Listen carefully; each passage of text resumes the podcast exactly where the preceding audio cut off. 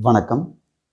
அமரர் திரு கல்கி அவர்கள் எழுதிய பொன்னியின் செல்வன் புதினத்தின் ஒளி புத்தக வடிவை கேட்டுக்கொண்டிருக்கிறோம்.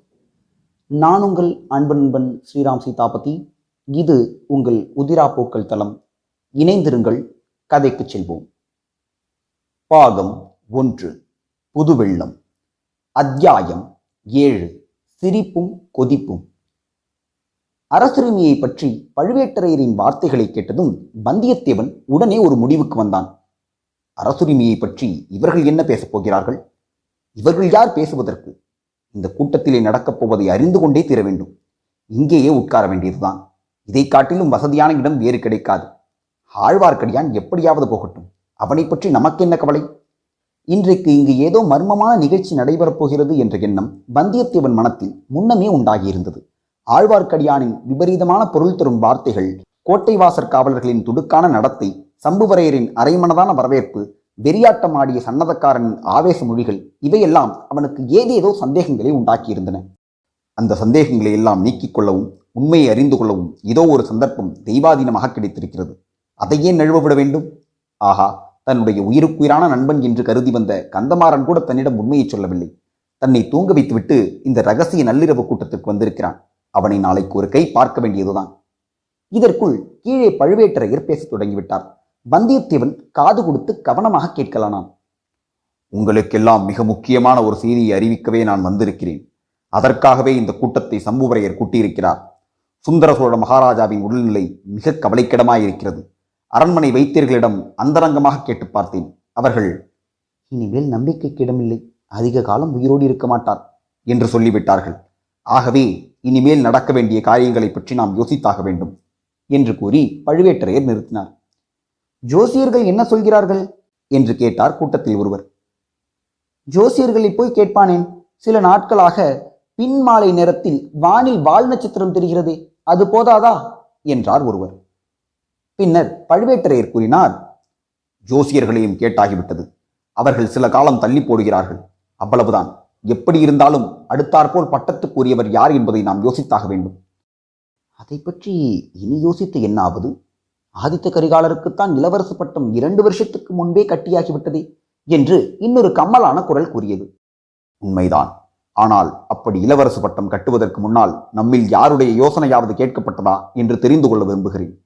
இங்கே கூடியுள்ள நாம் ஒவ்வொருவரும் நூறு ஆண்டுகளுக்கு மேலாக நாலு தலைமுறையாக சோழ ராஜ்யத்தின் மேன்மைக்காக பாடுபட்ட பழங்குடியைச் சேர்ந்தவர்கள். என் பாட்டனாருக்கு தந்தை திருப்புரம்பியம் போரில் இறந்தார். என் பாட்டனார் வேலூரில் நடந்த போரில் உயிர் விட்டார். என் தந்தை தக்கோலத்தில் உயிர் தியாகம் செய்தார். அம்மாதிரியே உங்கள் ஒவ்வொருவரின் மூதாதையரும் இந்த சோழ நாட்டின் மேன்மையை நிலைநாட்டுவதற்காக உயிரை கொடுத்திருக்கிறார்கள். நம் ஒவ்வொருடைய குடும்பத்திலும் இளம் பிள்ளைகள் யுத்த களத்தில் செத்திருக்கிறார்கள். இன்றைக்கும் ஈழ நாட்டில் நம்முடைய குலத்தையும் குடும்பத்தையும் சேர்ந்த பிள்ளைகள் போர் செய்து கொண்டிருக்கிறார்கள். ஆனால் அடுத்தபடியாக பட்டத்துக்கு வரவேண்டியவர் யார் என்பது பற்றி தீர்மானிப்பதில் நம்முடைய அபிப்பிராயத்தை மகாராஜா கேட்கவில்லை. தசரதர் கூட ராமனுக்கு பட்டம் கட்டுவது பற்றி மந்திர ஆலோசனை சபை கூட்டி யோசனை செய்தார். மந்திரிகளையும் சாமந்தர்களையும் சேனை தலைவர்களையும் சிற்றரசர்களையும் ஆலோசனை கேட்டார். ஆனால் சுந்தர சோழ மகாராஜா யாருடைய யோசனையும் கேட்பது அவசியம் என்று கருதவில்லை. நம்மை யோசனை கேட்கவில்லை என்பது சரிதான். ஆனால் யாரையுமே யோசனை கேட்கவில்லை என்று இறை விதிக்கும் தேவர் கூறுவது சரியென்று. பெரிய பிராட்டியான செம்பியன் மாதேவியின் யோசனையும் இளைய பிராட்டியான குந்தவை தேவியின் யோசனையும் கேட்கப்பட்டன. இல்லை என்று பழுவேட்டரையர் கூற முடியுமா? என்று கேலியான துணியில் ஒருவர் கூறவும் கூட்டத்தில் ஒரு சிலர் சிரித்தார்கள். ஆஹா நீங்கள் சிரிக்கிறீர்கள். எப்படித்தான் உங்களுக்கு சிரிக்கத் தோன்றுகிறதோ? நான் அறியேன். நினைக்க நினைக்க எனக்கு வயிறு பற்றி இருக்கிறது ரத்தம் கொதிக்கிறது. எதற்காக இந்த உயிரை வைத்துக்கொண்டு வெக்கங்கிட்டு வாழ வேண்டும் என்று தோன்றுகிறது? இன்று சன்னதம் வந்த ஆடிய தேவராளன் துர்க்கை வழி கேட்பதாக சொன்னான். ஆயிரம் வருஷத்து பரம்பரை ராஜவம்சத்தில் பிறந்த நரபலி வேண்டும் என்று சொன்னான். என்னை பலி கொடுத்து விடுங்கள். என்னுடைய குலம் ஆயிரம் ஆண்டுகளுக்கும் தொன்மையானது. நீங்கள் ஒவ்வொருவரும் உங்கள் கத்தியினால் என் கழுத்தில் ஒரு போடு போட்டு பலி கொடுத்து விடுங்கள். அன்னை துர்க்கையும் திருப்தி அடைவாள் என் ஆத்மாவும் சாந்தி அடையும் இவ்விதம் ஆவேசம் வந்து ஆடிய சன்னதக்காரனைப் போலவே வெறிகொண்ட குரலில் சொல்லி பழுவேட்டரையர் நிறுத்தினார். சற்று நேரம் மௌனம் குடிகொண்டிருந்தது. மேற்கு திசை காற்று விர் என்று அடிக்கும் சப்தமும் அந்த காற்றில் கோட்டை சுவருக்கு வெளியே உள்ள மரங்கள் ஆடி அலையும் மர்மர் சத்தமும் கேட்டன. ஏதோ தெரியாத்தனமாக பேசிவிட்ட பரிகாச பேச்சையும் அதனால் விளைந்த சிரிப்பையும் பழுவூர் மன்னர் பொறுத்துரள வேண்டும். தாங்கள் எங்களுடைய இணையில்லாத தலைவர். தாங்கள் இட்ட கட்டளையை நிறைவேற்ற இங்குள்ளவர் அனைவரும் சுத்தமாயிருக்கிறோம். தாங்கள் காட்டிய வழியில் நடக்கிறோம். தயவு செய்து மன்னித்துக் கொள்ள வேண்டும் என்று சம்புவரையர் உணர்ச்சியுடனே கூறினார். நானும் கொஞ்சம் பொறுமை இழந்து விட்டேன் அதற்காக நீங்கள் என்னை மன்னிக்க வேண்டும். ஒரு விஷயத்தை எண்ணி பாருங்கள்.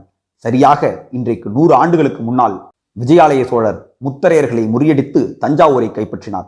திருப்புரம்பியம் போரில் பல்லவ சைன்யத்துக்கு துணையாக நின்று மதுரை பாண்டியரின் படையை நிர்மூலமாக்கினார். அது முதல் சோழராஜ்யம் நாளுக்கு நாள் பெருகி விஸ்தரித்து வந்திருக்கிறது.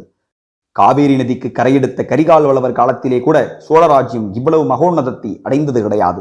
இன்றைக்கு தெற்கே குமரிமுனையிலிருந்து வடக்கே துங்கபத்திரை கிருஷ்ணை வரையில் சோழ சாம்ராஜ்யம் பறந்து விரிந்து கிடக்கிறது. பாண்டிய நாடு நாஞ்சில் நாடு யாருக்கும் இதுவரையில் வணங்காத சேர நாடு தொண்டை மண்டலம் பாகி நாடு கங்கபாடி நுளம்பாடி வைதும்பர் நாடு சீட்புலி நாடு பெரும்பானப்பாடி பொன்னி நதி உற்பத்தியாகும் குடகு நாடு ஆகிய இத்தனை நாடுகளும் சோழ சாம்ராஜ்யத்துக்கு அடங்கி கப்பம் செலுத்தி வருகின்றன. இவ்வளவு நாடுகளிலும் நம் சோழ நாட்டு புலிக்கொடி பறக்கிறது. தெற்கே ஈழமும் வடக்கே இரட்டை மண்டலமும் வேங்கியும் கூட இதற்குள் நமக்கு பணிந்திருக்க வேண்டும். அப்படி பணியாததற்கு காரணங்களை நான் சொல்ல வேண்டியதில்லை. அவைகளெல்லாம் உங்களுக்கு தெரிந்ததுதான். ஆம் எல்லோருக்கும் தெரியும். ஈழமும் இரட்டைப்பாடியும் வேங்கியும் கலிங்கமும் பணியாததற்கு இரண்டு காரணங்கள் உண்டு. ஒரு காரணம் வடதிசை மாதண்ட நாயகராகிய இளவரசர் ஆதித்த கரிகாலர். இன்னொரு காரணம் தென்திசை படைத்தலைவரான அவருடைய தம்பி அருள்மொழிவர்மர். மழவரையர் கூறும் காரணத்தை நான் ஒப்புக்கொள்கிறேன். சென்ற நூறாண்டு காலமாக இந்த சோழ நாட்டில் சேனாபதி நியமிக்கும் மரபு வேறாயிருந்தது. பல யுத்தங்களில் ஈடுபட்டு அனுபவம் பெற்ற வீராதி வீரர்களையே படைத்தலைவர்களாகவும் மாதண்ட நாயகர்களாகவும் நியமிப்பார்கள். ஆனால் இப்போது நடந்திருப்பது என்ன?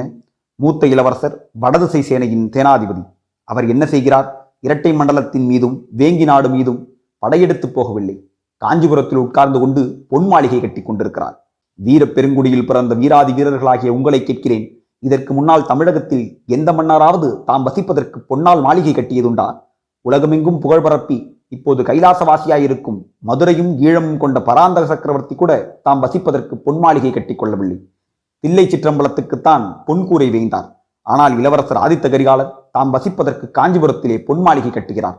பல்லவ சக்கரவர்த்திகள் தலைமுறை தலைமுறையாக வாழ்ந்து ராஜ்யபாரம் புரிந்த அரண்மனைகள் இவருடைய அந்தஸ்துக்கு போதவில்லையாம்.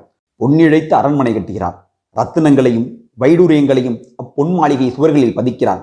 தங்கவாடி நுளம்பாடி குடகு முதலிய நாடுகளில் வெற்றியடைந்து கைப்பற்றி கொண்டு வந்த பொருளில் ஒரு செப்பு காசாவது தலைநகரில் உள்ள பொக்கிஷ சாலைக்கு அவர் இதுவரை அனுப்பவில்லை. பொன்மாளிகை கட்டி முடிந்து விட்டதா? ஆம் முடிந்து விட்டது என்று என்னுடைய அந்தரங்க ஒற்றர்கள் மூலம் அறிந்தேன். அத்துடன் சுந்தர சோழ மகாராஜாவுக்கு அவருடைய அருமை மூத்த புதல்வரிடமிருந்து கடிதங்களும் வந்தன. புதிதாக நிர்மாணித்திருக்கும் பொன்மாளிகையில் வந்து சுந்தர சோழ மகாராஜா சில காலம் தங்கியிருக்க வேண்டும் என்று. மகாராஜா காஞ்சிக்கு போகப் போகிறாரா? என்று ஒருவர் கவலை ததும்பிய குரலில் கேட்டார். அத்தகைய கவலைகள் உங்களுக்கு வேண்டாம். அப்படி ஒன்றும் நேராமல் பார்த்துக்கொள்ள நான் இருக்கிறேன். தஞ்சை கோட்டை காவலனாகிய என் சகோதரனும் இருக்கிறான். சின்ன பழுவேட்டரையரின் அனுமதி இல்லாமல் யாரும் தஞ்சை கோட்டைக்குள் புக முடியாது. என்னை எறியாமல் யாரும் மகாராஜாவை பேட்டி காணவும் முடியாது ஓலை கொடுக்கவும் முடியாது. இதுவரை இரண்டு மூன்று தடவை வந்த ஓலைகளை நிறுத்திவிட்டேன். வாழ்க பழுவேட்டரையர் வாழ்க பழுவூர் மன்னரின் சாணக்கிய தந்திரம். வாழ்க அவர் வீரம் என்னும் கோஷங்கள் எழுந்தன. இன்னும் கேளுங்கள் பட்டத்து இளவரசர் செய்யும் காரியங்களைக் காட்டிலும் ஈழத்தில் போர் நடத்த சென்றிருக்கும் இளவரசர் அருள்மொழிவர்மனின் காரியங்கள் மிக மிக விசித்திரமாயிருக்கின்றன. யுத்த தர்மத்தை பற்றி நாம் அறிந்திருப்பதென்ன? பரம்பரையாக பல நூறு ஆண்டுகளாக நம் முன்னோர்கள் கடைபிடித்து வந்திருப்பதென்ன? நம் நாட்டு படைகள் வேறு நாடுகளின் மீது படையெடுத்துச் சென்றால் நம் படைகளுக்கு வேண்டிய உணவுகளை அந்த வேற்று நாடுகளிலேயே சம்பாதித்துக் கொள்ள வேண்டும். அந்த நாடுகளில் கைப்பற்றும் பொருளை கொண்டே வீரர்களுக்கு ஊதியமும் கொடுக்க வேண்டும். மிகுந்த பொருளை தலைநகரில் உள்ள அரசாங்க பொக்கிஷத்திற்கு அனுப்பி வைக்க வேண்டும். ஆனால் இளவரசர் அருள்மொழிவர்மன் என்ன செய்கிறார் தெரியுமா? ஈழ நாட்டில் உள்ள நம் போர் வீரர்களுக்கெல்லாம் இங்கிருந்து கப்பல்களில் உணவு அனுப்பி வைக்க வேண்டுமாம். ஒரு வருஷ காலமாக நானும் பத்து தடவை பல கப்பல்களில் ஏற்றி உணவு அனுப்பி வைத்திருக்கிறேன். விந்தை விந்தை இந்த அநியாயத்தை பொறுக்க முடியாது. இப்படி கேட்டதே இல்லை என்ற குரல்கள் எழுந்தன. இந்த அதிசயமான காரியத்துக்கு இளவரசர் அருள்மொழிவர்மர் கூறும் காரணத்தையும் கேட்டு வையுங்கள். படையெடுத்து சென்ற நாட்டில் நம் வீரர்களுக்கு வேண்டிய உணவுப் பொருட்களை சம்பாதிப்பது என்றால் அங்குள்ள குடிமக்களின் அதிருப்திக்கு உள்ளாக நேரிடுமாம். ஈழத்து அரச குலத்தாரோடு நமக்கு சண்டையை தவிர ஈழத்து மக்களோடு எவ்வித சண்டையும் இல்லையாம். ஆகையால் அவர்களை எந்த விதத்திலும் கஷ்டப்படுத்தக்கூடாதாம் அரச குலத்தாருடன் போராடி வென்ற பிறகு மக்களின் மனமார்ந்த விருப்பத்துடன் ஆட்சி நடத்த வேண்டுமாம். ஆகையால் பணமும் உணவும் இங்கிருந்து அனுப்ப வேண்டுமாம். இச்சமயம் கூட்டத்தில் ஒருவர் படையெடுத்து சென்ற நாடுகளில் உள்ள ஜனங்களிடம் ஒன்றுமே கேட்கக்கூடாது அவர்களின் காலில் விழுந்து கும்பிட வேண்டும் என்ற யுத்த தர்மத்தை நாங்கள் இதுவரை கேட்டதே கிடையாது என்றார். அதனால் விளையும் விபரீதத்தையும் கேளுங்கள். இரண்டு இளவரசர்களும் சேர்ந்து செய்யும் காரியங்களினால் தஞ்சை அரண்மனை தனபொகுஷமும் தானிய பண்டாரமும் அடிக்கடி மிக குறைந்து போகின்றன. உங்களுக்கெல்லாம் அதிக வரி போட்டு வசூலிக்கும் நிர்பந்தம் எனக்கு ஏற்படுகிறது. இதற்காகத்தான் என்னை இறை அதிகாரியாக நியமித்திருக்கிறார்கள். சோழ நாட்டின் மேன்மையே முக்கியம் என்று நான் கருதியிராவிட்டால் எப்பொழுதோ இப்பதவியை விட்டு தொலைத்திருப்பேன். ஆ கூடவே கூடாது. தாங்கள் இப்பதவியில் இருப்பதுதான் எங்களுக்கெல்லாம் பெரிய பாதுகாப்பு. இந்த முறைகேடான காரியங்களை பற்றி தாங்கள் மகாராஜாவிடம் சொல்லி பார்க்கவில்லையா? சொல்லாமல் என்ன? பல தடவை சொல்லியாகிவிட்டது. ஒவ்வொரு தடவையும் பெரிய பிராட்டியிடம் கேளுங்கள் இளைய பிராட்டியிடம் கேளுங்கள் என்ற மறுமொழிதான் கிடைக்கிறது. முன்னமேதான் சொன்னேனே மகாராஜாவுக்கு சுயமாக சிந்தனை செய்யும் சக்தியே இப்போது இல்லாமல் போய்விட்டது. முக்கியமான காரியங்களில் நம்முடைய யோசனைகளையும் கேட்பதில்லை. அவருடைய பெரியண்ணை செம்பியன் மாதேவியின் வாக்குத்தான் அவருக்கு வேத வாக்கு அடுத்தபடியாக அவருடைய செல்வகுமாரி குந்தவை பிராட்டியிடம் யோசனை கேட்க சொல்கிறார் ராஜ்ய சேவையில் தலைநிறைத்து போன நானும் மற்ற அமைச்சர்களும் அந்த சின்னஞ்சிறு பெண்ணிடம் கொள்ளிடத்துக்கு வடக்கேயும் குடமுருட்டிக்கு தெற்கேயும் சென்றறியாத பெண்ணிடம் யோசனை கேட்பதற்கு போய் நிற்க வேண்டும். எப்படி இருக்கிறது கதை? இந்த சோழ சாம்ராஜ்யம் ஆரம்பமான காலத்திலிருந்து இப்படி ராஜ்ய காரியங்களில் பெண்கள் தலையிட்டதாக நாம் கேள்விப்பட்டதில்லை. இத்தகைய அவமானத்தை எத்தனை நாள் நாம் பொறுத்து கொள்ள முடியும்? அல்லது நீங்கள் எல்லோரும் ஒருமுகமாக சொன்னால் நான் இந்த ராஜாங்க பொறுப்பையும் வரி விதித்து பொக்கிஷத்தை நிரப்பும் தொல்லையையும் விட்டுவிட்டு என் சொந்த ஊரோடு இருந்து விடுகிறேன். கூடாது கூடாது. பழுவூர் தேவர் அப்படி எங்களை கைவிட்டு விடக்கூடாது. அரும்பாடுபட்டு ஆயிரம் ஆயிரம் வீரர்கள் நாலு தலைமுறைகளாக தங்கள் ரத்தத்தை சிந்தி ஸ்தாபித்த சோழ சாம்ராஜ்யம் ஒரு நொடியில் சின்னாபின்னமாய் போய்விடும் என்றார் சம்புவரையர். அப்படியானால் இந்த நிலைமையில் என்ன செய்வது என்று நீங்கள்தான் எனக்கு யோசனை சொல்ல வேண்டும். அள்ளி ராஜ்யத்தை விட கேவலமாகிவிட்ட இந்த பெண்ணரசுக்கு பரிகாரம் என்ன என்று நீங்கள்தான் சொல்ல வேண்டும் என்றார் பழுவூர் மன்னர்.